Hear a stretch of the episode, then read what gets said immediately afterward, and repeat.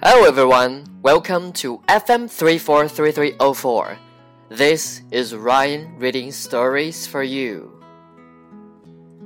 Anniversary Surprise It was Mr. and Mrs. Martin's one year anniversary. Mr. Martin wanted to surprise his wife. He decided to cook a nice meal for her. He would make her favorite dish. After hours of cooking, Mr. Martin was finished. He set the table before she got home. He wanted to make the evening perfect. He lit a lot of candles around the house and turned off the lights. Soon the doorbell rang. Mr. Martin ran to the door.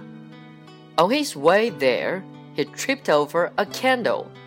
The flame landed on the curtain. The fire grew quickly Soon it spread to the carpet. Mr. Martin ran out of the house. Mrs. Martin was definitely surprised. It was Mr. and Mrs. Martin's one year anniversary. Mr. Martin wanted to surprise his wife. He decided to cook a nice meal for her he would make her favorite dish. After hours of cooking, Mr. Martin was finished. He set the table before she got home. He wanted to make the evening perfect. He lit a lot of candles around the house and turned off the lights. Soon the doorbell rang.